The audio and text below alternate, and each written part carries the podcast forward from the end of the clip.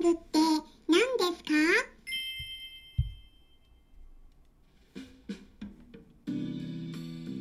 こんにちはサラホリスティックアニマルクリニックのホリスティック獣医サラです。本ラジオ番組ではペットの一般的な健康に関するお話だけでなくホリスティックケアや地球環境そして私が日頃感じていることや気づきなども含めて様々な内容でイギリスからお届けしております。はい。1月23日が近づいてきましたね。うん。あのイベントをね開催するんですけれども皆さんお申し込みされてますか？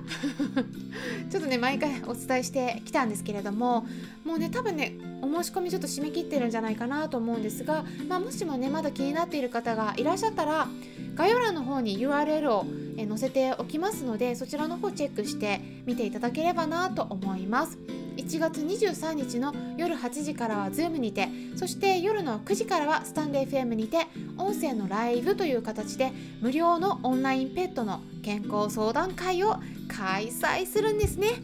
はい。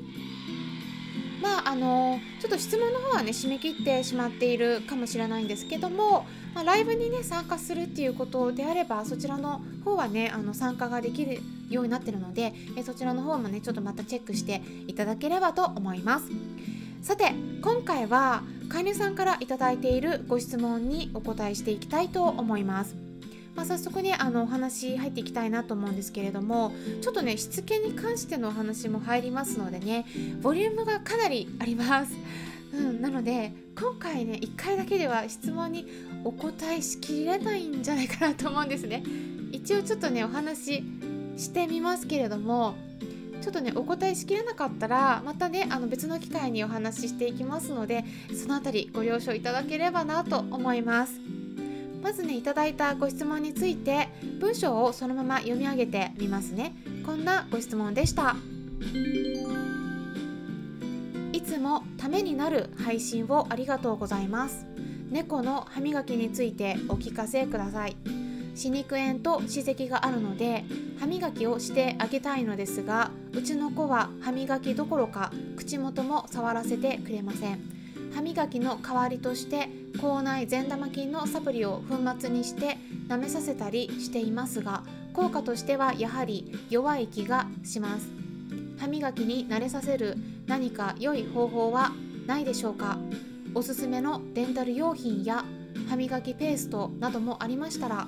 教えていただけたら嬉しいです。よろしくお願いします。ということだったんですけれども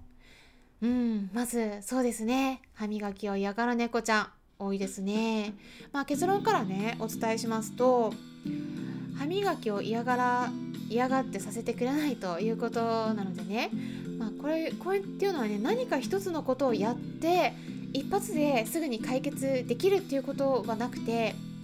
まずはお口を触ることもできないのであればその少しずつ歯を触らせてもらう口を触らせてもらう。そういうところからトレーニングつまりしつけを毎日行っていくことが必要になると思います。毎日の積み重ねがすごく大事なんですね。嫌がることじゃなくて楽しくなるように、うん、これをやったらすごくいいことがあるんだっていうのを毎日覚えてもらう必要があるんですね。なのでね結構ね皆さんやってしまいがちなのがねもうデンタルケアって言ったらもう歯ブラシなんでね歯ブラシをすぐに当てちゃうんですよ。でも結構ねほとんどの子がもうすでに歯周病を抱えている子が多いのでこれは猫ちゃんだけではなくてワンちゃんも痛いんですよ歯ブラシ。だから歯ブラシはねやめた方がいいです。最初は私がおすすめしてるのは綿棒ですね。綿棒を当てる。もしくは指でもいいです。指。痛くない方法で鳴らしていく。で我慢できたらおやつを与える。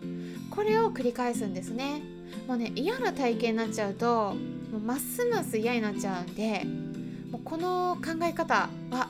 すごくねしつけですごく重要です。ですからまずね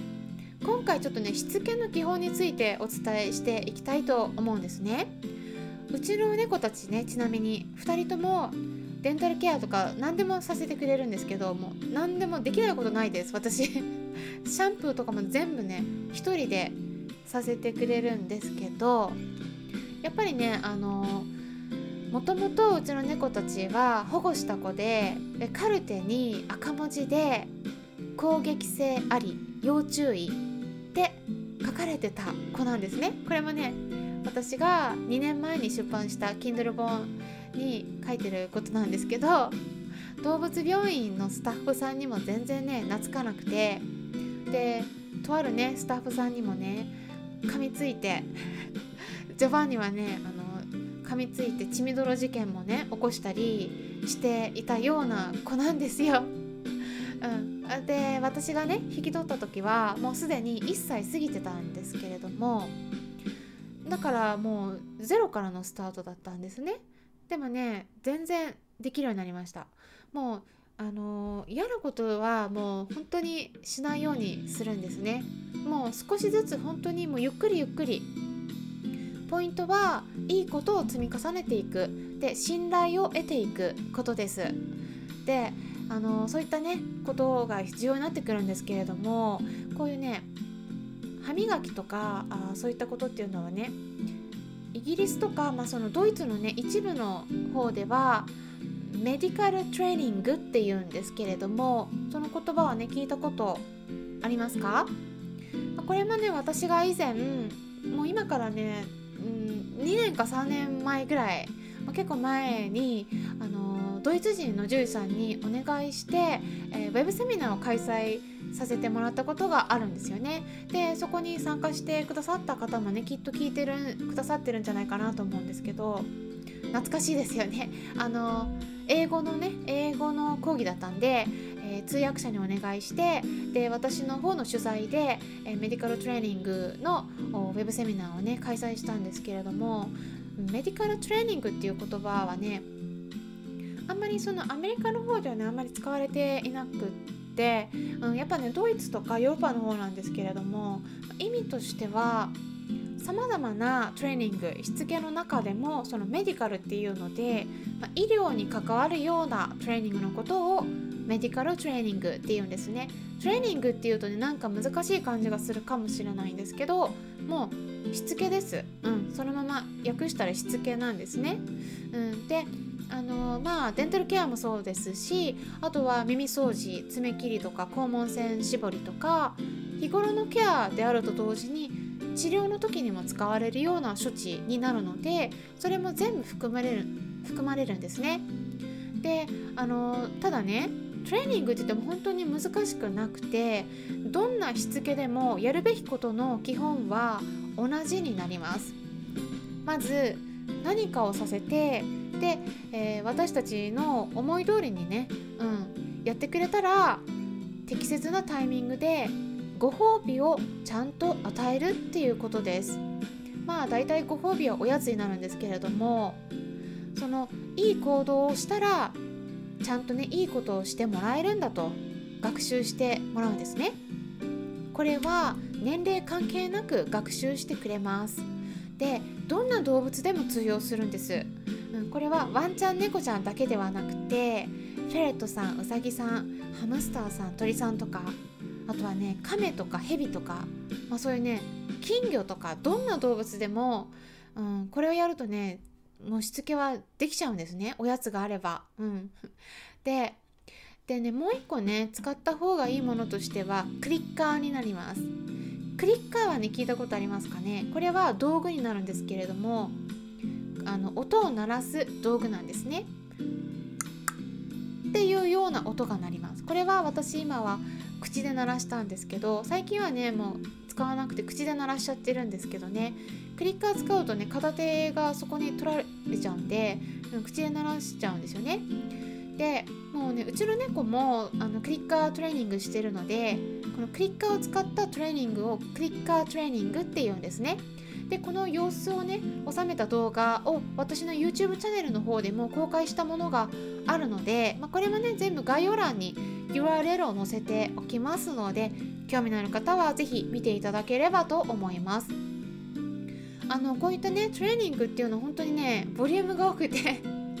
ちょっと1回の音声ではお伝えしきれないんですけれどもまずね今回の質問された方の場合はまずはねもう歯ブラシとかはもうちょっとハードルが高いんで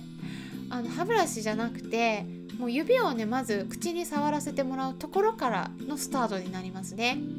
でそれができたらもう毎回毎回、うん、まずできたらクリッカーを鳴らす。鳴らしたらその後にすぐにおやつを与える。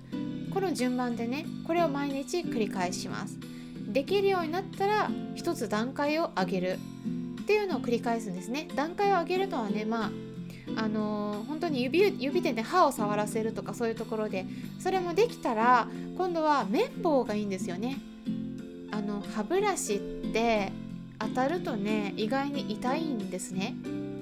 なんで嫌がるのかっていうのをねやっぱ考えてあげた方がいいです特にね歯周病がすでに起きている場合は、うん、やっぱりね歯が敏感に歯茎が敏感になっていることが多いのであのやっぱり、うん、痛がることがあるんですよね。うん、で痛いってね言わないんで わからないことが多いんですけど反応がねあのやっぱり逃げ逃げたがったり口をね背けたり、うん、反応がねある場合は痛いかもしれないってね思った方がいいです。でそうすると綿棒を使うとね全然反応が変わったりすることがあるのでその辺ちょっとやってみてください。ちょっとね時間がね足りなくなってしまったんであのデンタル用品はねあのーグリニーズグリニーズを使ってみるといいかもしれないです。もまだね他にもあるんですけれどもまたちょっと別な機会にお話できればと思います。最後まで聞いていただきありがとうございました。ホリスティック獣医サラでした。